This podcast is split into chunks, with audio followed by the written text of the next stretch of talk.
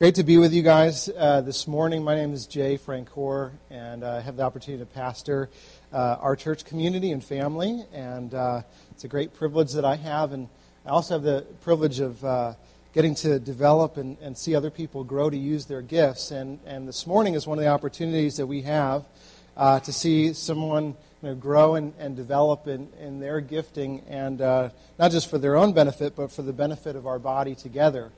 If you remember uh, back the first Sunday of the year, we celebrated our five year anniversary as a church. And one of the things that I said about our, our next five years is that we, we want to increasingly operate out of three values that we're going to hold in tension. And, and those values are generosity, discipleship, and multiplication. And so uh, every time that we have someone uh, come and kind of use their gifts, it's an opportunity to grow in those three areas. Uh, we, we want to be generous people who, who live out of the generosity that we've been given in Christ and realizing that God has given all of his family gifts to be used for the sake of the family. And so when someone says, hey, I want to be used uh, by God to, to grow and to develop our, our family and to teach and to preach, it's an opportunity to see that generosity take root in our family. But it's also an opportunity to see discipleship happen. Discipleship is just growing to maturity in Christ. And uh, every time someone steps forward to do that is an opportunity for them as well as for us to mature and hear from a different perspective. And then last, multiplication. We want to multiply uh, the number of people that are equipped so that God could multiply our impact in the community. And uh, our mission as a church is to see uh, communities grow and multiply uh, that impact our, our world here in, in South Jersey and in Haiti and the best way to start to do that is to develop people in their gifting.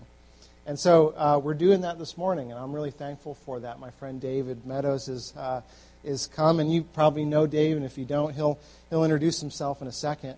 Um, but uh, last time he was up here, we, pre, we team teach together, and uh, this morning he's, uh, he's taking it on, on solo. This is first time. Uh, Actually, I'm not. yeah, yeah. Good reminder. Thank you. Um, but uh, um, this is uh, tra- first time transitioning into into this uh, particular format. So I'm thankful for that, and uh, I'll let him say a little bit more. But I'd love to pray for him just as he uh, spends the next few minutes te- teaching us. So, Father, would you come and anoint Dave by your Spirit? Would you come and fill him with your presence?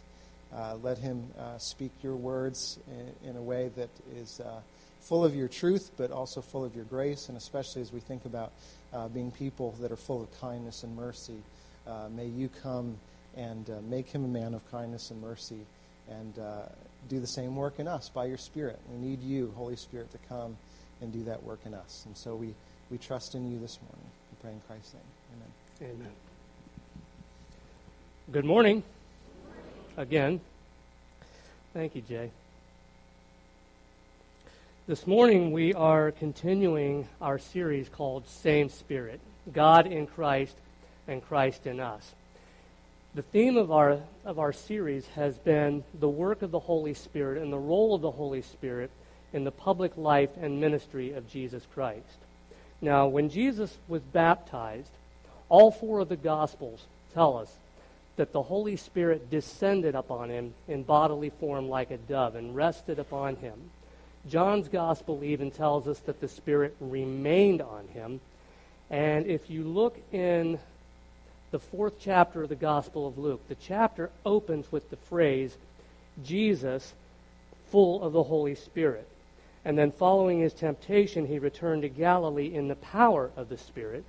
So everything that Jesus did in his public life and ministry, he did through the power of the Holy Spirit instead of his own power. Not that he didn't have the power, because he still was Emmanuel, God with us, the Word made flesh. But as Paul says in Philippians chapter 2, he emptied himself. Now, theologians have debated for centuries exactly what this means, his self emptying. I think Eugene Peterson pretty well nailed it in his paraphrase, the message, when he says that says that he gave up the right I'm sorry, Peterson says that he set aside the privileges of deity. He was still God, but he gave up the right to use his Godhead, gave up the right to use his power as God, And everything that he did in his public life and ministry, he did through the power of the Holy Spirit. Now, why is this important? Because the Holy Spirit that empowered Jesus Christ for his public life and ministry is that same Spirit, hence the title of our series, is the same Spirit that empowers us to live the Christian life. It empowers us to live the Christian life to the glory of God. We have been, now the way we've been working through this series, we have been surveying the fruit of the Spirit that Paul laid out in Galatians chapter 5. And we've, we've been looking at how each aspect of the fruit of the Spirit was manifested in the public life and ministry of Jesus through various episodes in the Gospel of Luke. And we've basically been looking to see how each aspect of the Spirit was highlighted in Jesus' life and manifested, and how the Spirit worked through him.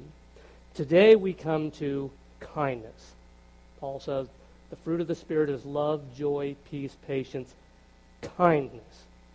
Now, in today's culture, and we hear a lot about doing random acts of kindness.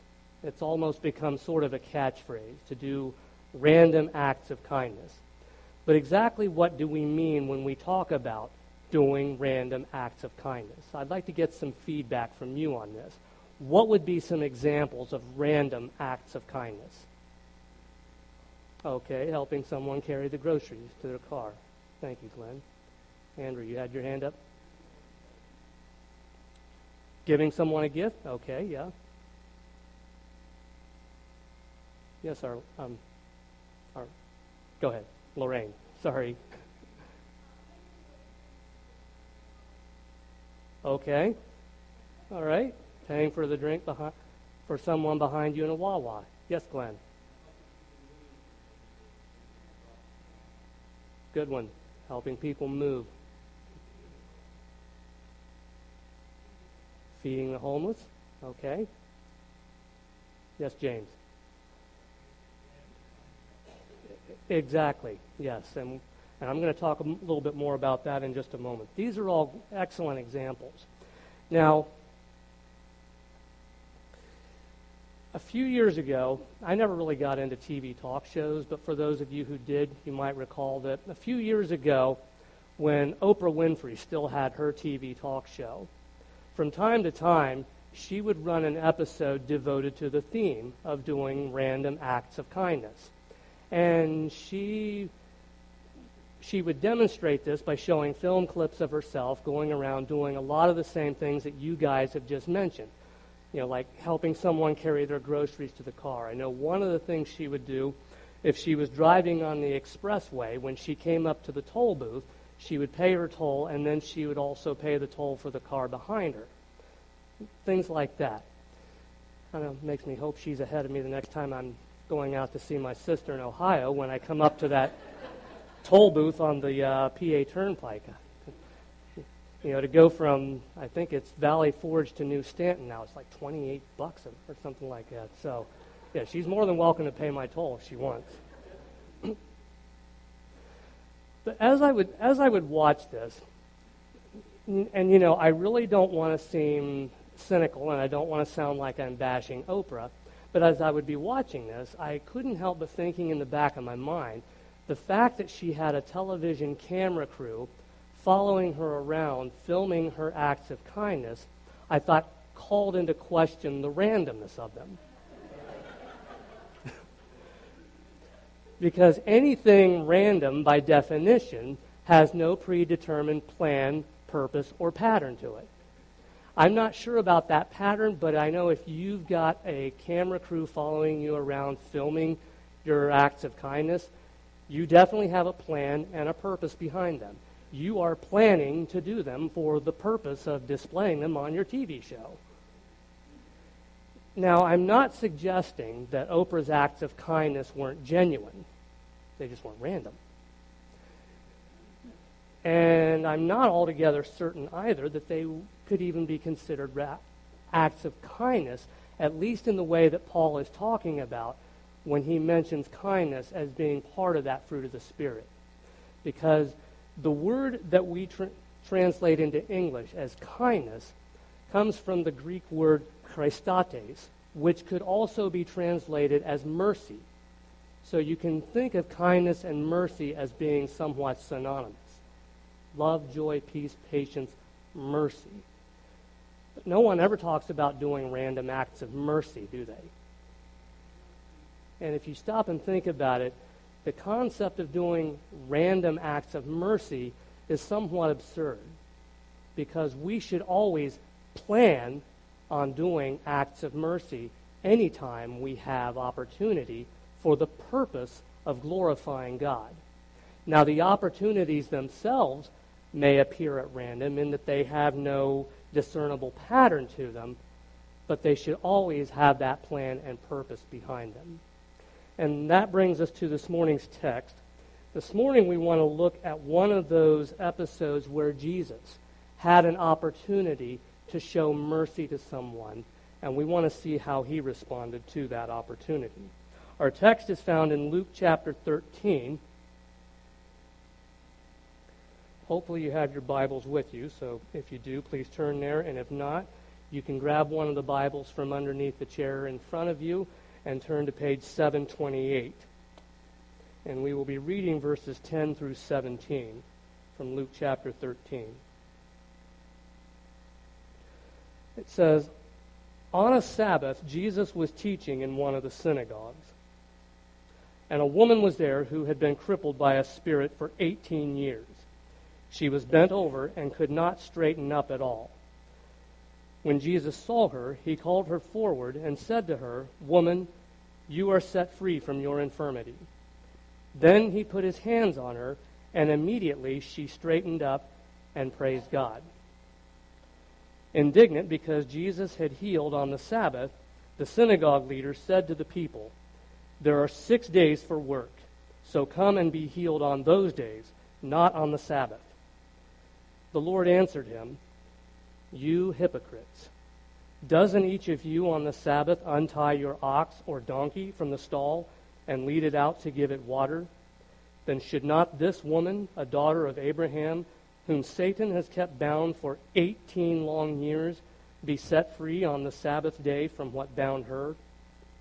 When he said all this, when he said this, all his opponents were humiliated, but the people were delighted with all the wonderful things he was doing. Now, the first thing that Luke tells us here is that Jesus was teaching in one of the synagogues on the Sabbath. Now, earlier in chapter 4, Luke tells us this, that this was his normal custom. So, if you had lived in the first century, if Jesus was visiting your town and you wanted to find him, if it was the Sabbath day, you pretty well knew where to look for him. All you had to do was go down to your local synagogue and chances were pretty good you were going to find him there. And this is one of those occasions where Jesus was in the synagogue teaching on the Sabbath. And, it's, and it says that there was a woman there who had been crippled by a spirit for 18 years. She was bent over and could not straighten up at all. Now, we're not exactly sure what this woman looked like, but you can kind of imagine she may have looked a little bit, you know, like Quasimodo from the Hunchback of Notre Dame. She was bent over and could not straighten herself up. Now, if any of you have ever experienced any kind of back problems or any kind of acute back pain, you probably can relate with this woman to some degree. You know a little bit about what she was going through. I know I can certainly relate. I've had back issues off and on myself for well, about 18 years now, about the same, same length of time as this woman. And a few years ago, my chiropractor told me that 8 out of 10 people experience acute back pain at least once in their life. The other two have absolutely no idea what it's like. And it's kind of ironic. I actually had a spell just a couple of weeks ago when I was study, while I was studying this text and preparing this message. You want to talk about an object lesson. I was getting out of the shower on a Tuesday, on a Tuesday morning, Groundhog Day. I don't recall seeing my shadow, but as I was, As I was stepping out of the shower, I felt a sharp twinge in my back, and it did not go away. Now, being the tough guy that I am, I went ahead and pushed through the pain, went into work, which was probably not a good idea. As the day and the week progressed, the pain got worse and worse and worse until by Friday, this was two weeks ago, I actually went into back spasms. And if you've never experienced back spasms, it's essentially a, it's like a sudden, super intense muscle contraction in the back. Now, the contraction may only last for a few seconds, but believe me, it is one of the most agonizing few seconds that you, of your life. I'm sure there are some things that are more painful, but none that I have ever experienced. And when the back spasms, it buckles your knees. And if you aren't holding on to something or someone, or if someone isn't holding on to you, it's going to be like dropping a sandbag. You're going straight down. With Twyla's help, I got into the chiropractor, and he started working on me to help me regain my range of motion. But by the time we got home, and this is no lie, if it hadn't been for Twyla's help, I never would have gotten back into the house. By the time we got back into the house, my legs were doing this. It was all I could do to stand up. The uh, spasms didn't completely subside until the next morning, and the chiropractor told me that I was this close to total lockdown. It's where the back completely seizes up, and at that point, about the only thing they can do is put you on a stretcher, take you to the hospital, and shoot you with Dilaudid to, to unlock the back so that then they can start working on you. So I can relate somewhat to what this woman was going through because I was bent over and could not straighten up. Now, Luke says that when Jesus saw her, he called her forward and he healed her. When he, now, there is no indication in the text that this woman came there to be healed. And she didn't ask to be healed. Jesus simply saw her. He saw an opportunity. He called her forward, laid his hands on her, told her, Woman, you are set free from your infirmity. And, and she was healed. And look at what she does next. She straightened up and she did what? She praised God. So Jesus planned on doing an act of mercy for this woman for the purpose of glorifying God. Notice the woman did not suddenly turn to Jesus and start telling him how great he was, although he was, but she gave the praise and the glory to God. Now look at what happens next. Now, I have to admit, I have somewhat of a dry and sometimes twisted sense of humor. I have a tendency to see humor in things that other people might miss, and in some cases where the humor may not even be intended. I see a little twist of irony here. You have a woman who is bent over. Jesus heals her and straightens her up. Next thing you know, the synagogue leader is all bent out of shape, and Jesus has to straighten him out, right? little, little twist of irony there. And why is he bent out of shape? Well, Luke says Luke says that he is in, indignant because Jesus has healed on the Sabbath. Now, this was not the first time that Jesus had run into that had, had run afoul of the Pharisees for healing on the Sabbath. There was an earlier incident recorded in Luke chapter 6 where on another occasion Jesus was teaching in the synagogue and there was a man there with a withered hand. Now, the Pharisees were watching him, that is, they were watching Jesus, to see if he would heal the man so that they could find a reason to accuse him of breaking the law. Jesus knew what they were thinking, and so he asked, Which is lawful, to do good on the Sabbath or to do evil? To save a life or to destroy it? Because that, in effect, is pretty much what they were doing. They were plotting how they might get rid of Jesus, and they were doing their plotting on the Sabbath, no less. But Jesus called the man forward, told him to stretch out his hand. The man did, and his hand was made whole. There was also a later occasion in the next chapter over from our text, where Jesus, yet again, was teaching in a synagogue on the Sabbath, and there was a man there with dropsy, which is simply an abnormal swelling of the body caused by an accumulation of fluid in the tissues. This time, Jesus asked the Pharisees if it was lawful to heal on the Sabbath, but they wouldn't answer him. It's almost like they were kind of quietly defying him, you know, why don't you tell us? Jesus, Jesus didn't even wait for an answer. He went ahead and healed the man. If they had had a three strike rule, Jesus definitely would have been out because he clearly was a habitual offender. And the Pharisees weren't too happy. Now, this still, all this still begs the question, though exactly what was it about him healing on the Sabbath that caused these guys to get their underwear in a bunch? Well, Mosaic law had established the seventh day of the week as a holy day. In Exodus chapter 20, when the Ten Commandments were given to Moses on Mount Sinai, the fourth commandment said this Remember the Sabbath day by keeping it holy. Six days you shall labor and do all your work, but the seventh day is a Sabbath to the Lord your God.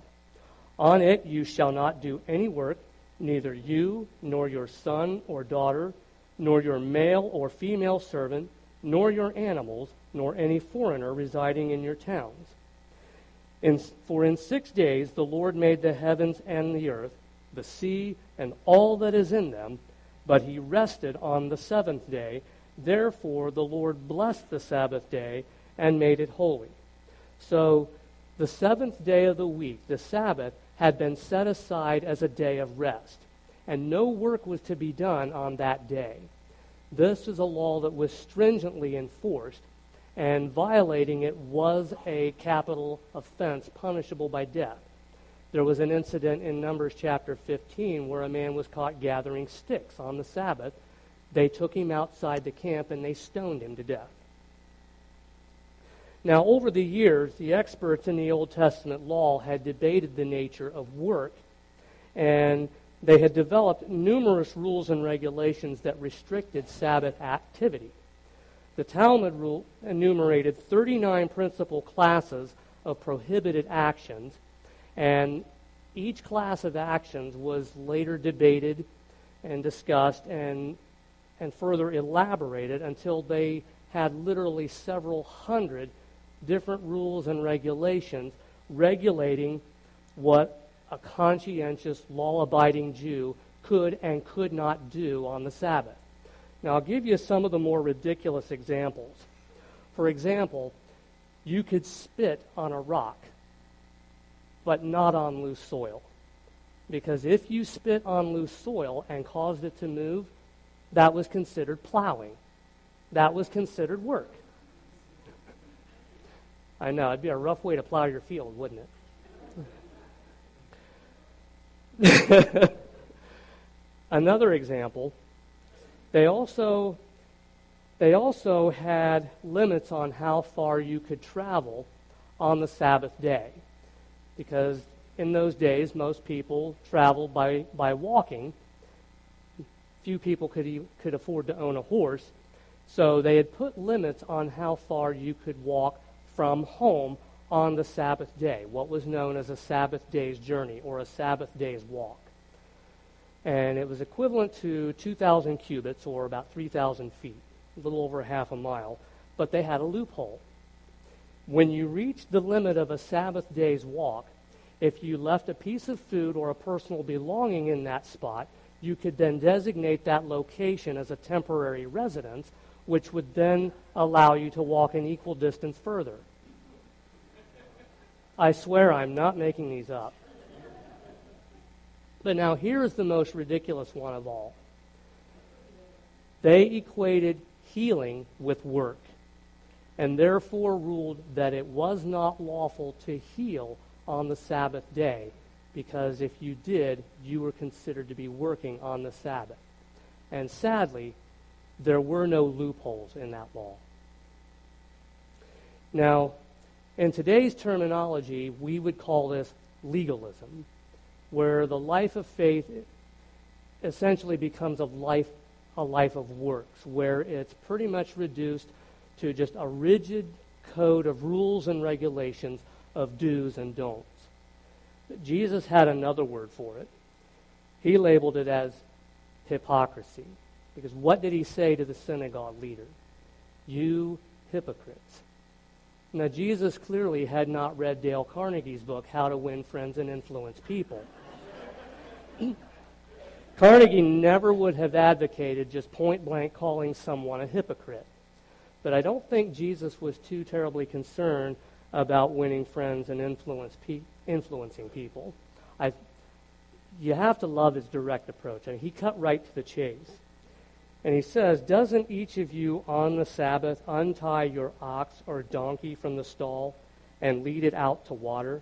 Lead it out to give it water? You see, well established rabbinical rulings had authorized helping someone's trapped animal on the Sabbath. Is an animal of any less value to God than a human being? Jesus didn't think so. Notice what he says about this woman. He says, Ought not this daughter of a says, Ought not this daughter of Abraham, whom Satan has kept bound for eighteen long years, be freed on the Sabbath from what bound her? Be set free on the Sabbath day from what bound her? You may notice that he refers to her as a daughter of Abraham, indicating that she was Jewish. Now, what is the significance of this? Did being Jewish make her any more or less valuable than anyone else? No, and that is not what Jesus is implying here. What he is doing is highlighting the disparity between what they professed on one hand and what they actually practiced on the other. Because in the Jewish mind, they believed that because they were descendants of Abraham, they were the chosen ones. They were special to God, and therefore they were more valuable than anyone else.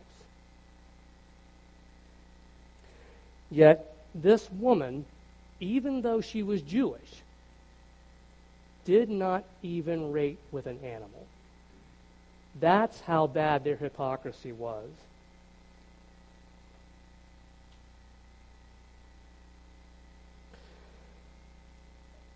Pharisees had essentially reduced the Sabbath day to be to an end in and of itself, to be governed by a rigid code of rules and regulations. They equated healing with work and therefore ruled that it was not lawful to heal on the Sabbath. But Jesus didn't view the Sabbath as an end in and of itself. He said the Sabbath was made for man, not man for the Sabbath. So Jesus freed the Sabbath from all the Pharisees' rules and regulations. He equated healing not with work, but as an act of mercy, and therefore he healed on the Sabbath. Now, this conflict between Jesus and the synagogue leader wasn't just about the Sabbath. It was actually part of an even bigger conflict between Jesus and the Pharisees over their respective interpretations of the law and of Scripture in general. The Pharisees, the Sabbath was merely a microcosm of the law, which in turn was a microcosm of all of Scripture. You see, the, the synagogue leader's real problem was not his fidelity to the law, but his interpretation of the law. His fidelity to the law actually would have been commendable had it not had his interpretation of the law not been so devoid of compassion for this poor woman whom Satan had kept bound for 18 years. But therein lies the rub. You see, the Pharisees had complicated the law. They had made it even more complicated than it already was by adding mounds upon mounds of rules and regulations to it, which no one could keep. But Jesus did the exact opposite. He actually simplified the law by summing up all of Scripture into just two commandments. He said, Love the Lord your God with all your heart, mind, soul, and strength, and love your neighbor as yourself. The Pharisees somehow had missed this second one. They probably missed the first one as well because John says, How can a man love God whom he has not seen if he doesn't love his brother whom he has seen? The Pharisees the Pharisees had definitely missed this second one because their interpretation of Scripture prevented them from showing mercy to someone in need. And that is one of the telltale signs that someone has misinterpreted Scripture. When one's interpretation of Scripture per- leaves no room for showing mercy to someone in need. That is the crux of our text this morning, and that is that brings us to the main point of the passage, what we would call the big idea. The big idea is simply this if your interpretation of Scripture hinders you from showing mercy to someone in need, then you have not correctly understood what the Bible teaches. I'm going to say that again because this is vitally important, I, and I want you to get this. If your interpretation of Scripture hinders you from showing mercy to someone in need, then you have not correctly understood what the Bible teaches. Now, some of us might be thinking, well, okay, of course my interpretation of Scripture is correct. I show mercy. But what about those times when we may overlook an opportunity? I'll give you some illustrations here. Before Twyla and I got married, I lived in Florida, and the church that I attended there was Orange Avenue Baptist Church in Fort Pierce, Florida. The pastor of the church, David Hart, related an incident that had occurred earlier in his ministry at a church that he was pastoring in Missouri. They had a Sunday evening service, and at the end of the service, they had an altar call.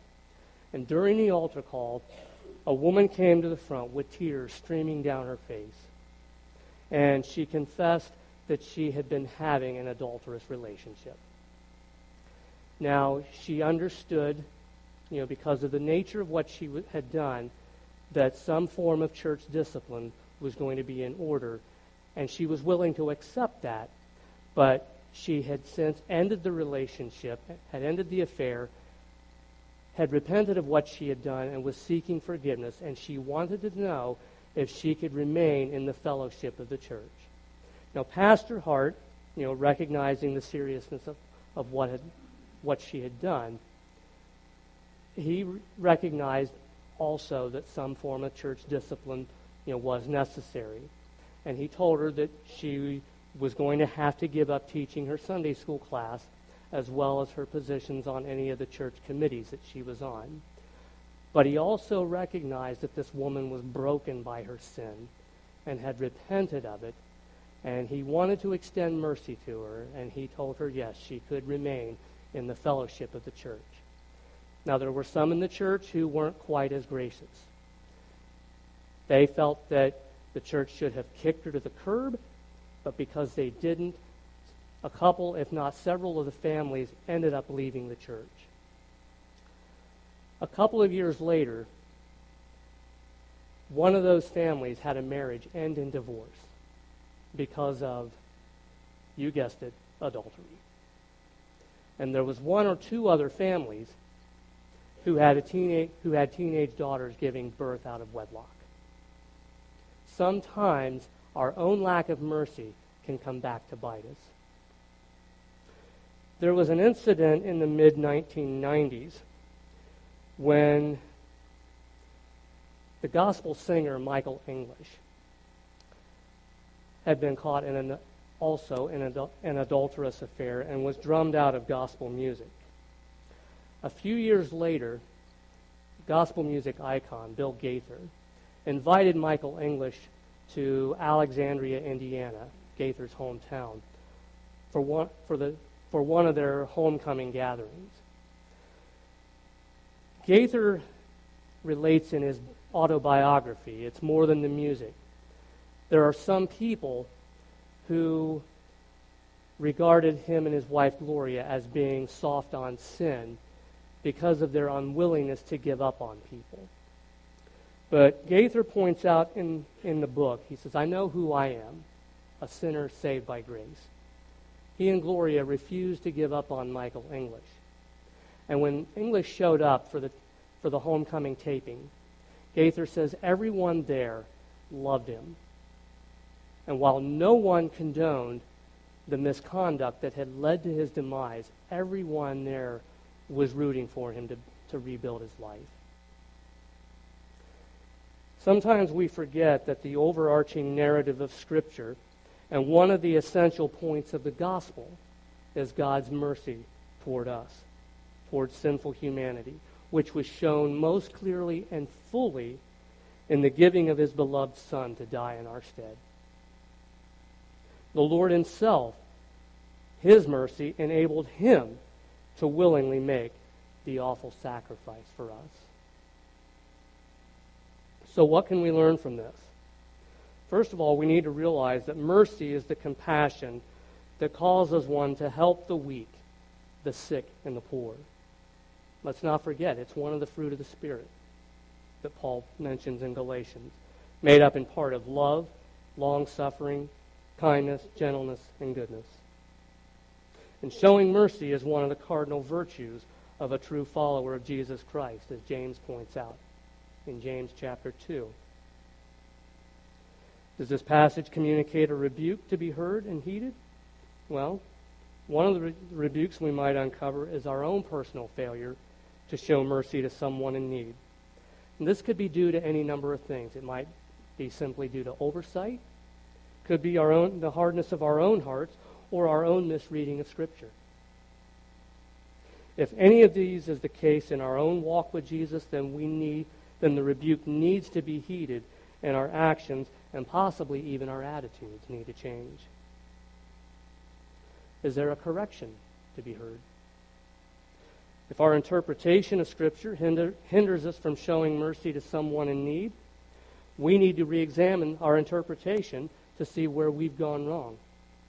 It's possible that we've overlooked something in the text, or maybe we've even added something to the text that wasn't even there. It's also possible that we failed to correlate it with another part of Scripture that explains its teachings even more fully. And in what way does this passage train us to be righteous?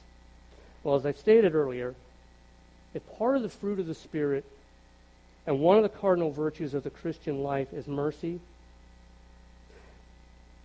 then as I've also stated earlier, those acts of mercy should never be done at random. We should always plan on doing them. We should always plan on doing them for the purpose of glorifying God. Now, what do we need to change here? First of all, if our failure to show mercy is due to oversight, then we need to be on the lookout for people in need.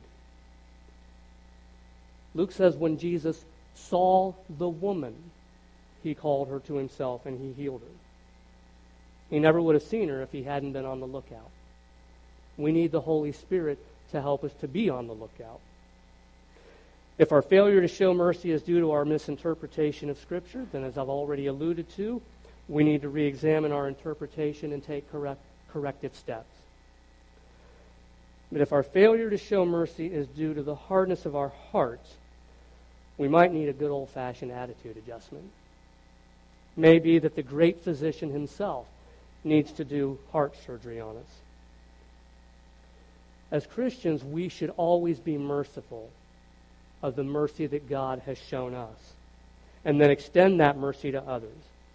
But here's the kicker we can't do this in our own power.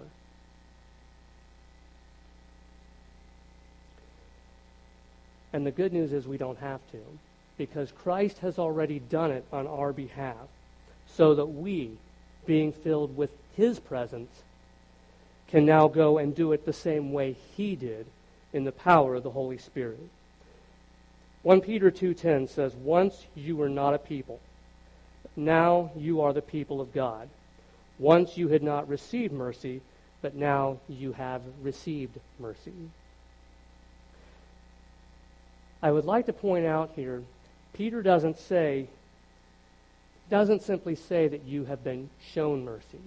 We've certainly been shown mercy. That is present. But there's more to it than that. He says you have received mercy. We have been shown mercy in that we have for, been forgiven of our sins and that they're no longer held against us. But we have already been get, but we have also received mercy in that mercy has been infused into us by the Holy Spirit. It has become it now becomes part of our DNA, whereas it wasn't before. And now, because of that, we are the people of God. So the fruit of the Spirit is love, joy, peace, patience, mercy. So let's go in the power of the Holy Spirit and let's plan on doing acts of mercy every opportunity we get for the purpose of glorifying God. A few years ago, actually, it's been more than a few now, there was a song called Try a Little Kindness. It was recorded by music artist Glen Campbell. And although this, I remember hearing it on Christian radio, although the song was not explicitly or overtly Christian, but the song highlights some of the virtues and some of the things that we've highlighted in the message this morning. And the song goes like this If you see your brother standing by the road with a heavy load from the seeds he sowed, and if you see your sister falling by the way, just stop and say, You're going the wrong way. You've got to try a little kindness. Yes, show a little kindness. Just shine your light for everyone to see. And if you try a little kindness, then you'll overlook the blindness of narrow-minded people on their narrow-minded street. Don't walk around the down and out. Lend a helping hand instead of doubt. And the kindness that you show every day will help someone along life's way. You've got to try a little kindness. Yes, show a little kindness. Just shine your light for everyone to see.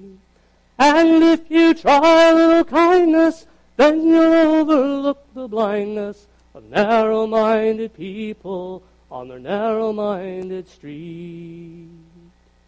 Let's pray. Our gracious God, Heavenly Father, Lord Jesus, Holy Spirit, come and fill us with your presence. Infuse us with your power so that we may walk as Jesus did. Fruit of the Spirit is love, joy, peace, patience, and mercy. So, Lord Jesus, even as you have shown mercy to us, we pray that you would infuse that mercy to us so that we, in turn, may be able to show it and extend it to others who are in need, even those who we may think don't deserve it, Lord, because we certainly did not deserve it from you. So, as we go forth, we pray that you would fill us with your Spirit, fill us with your mercy, and we pray that you would help us to walk in the power of the Holy Spirit to live out that life of mercy for your honor and for your glory. And this we pray in Jesus' name. Amen.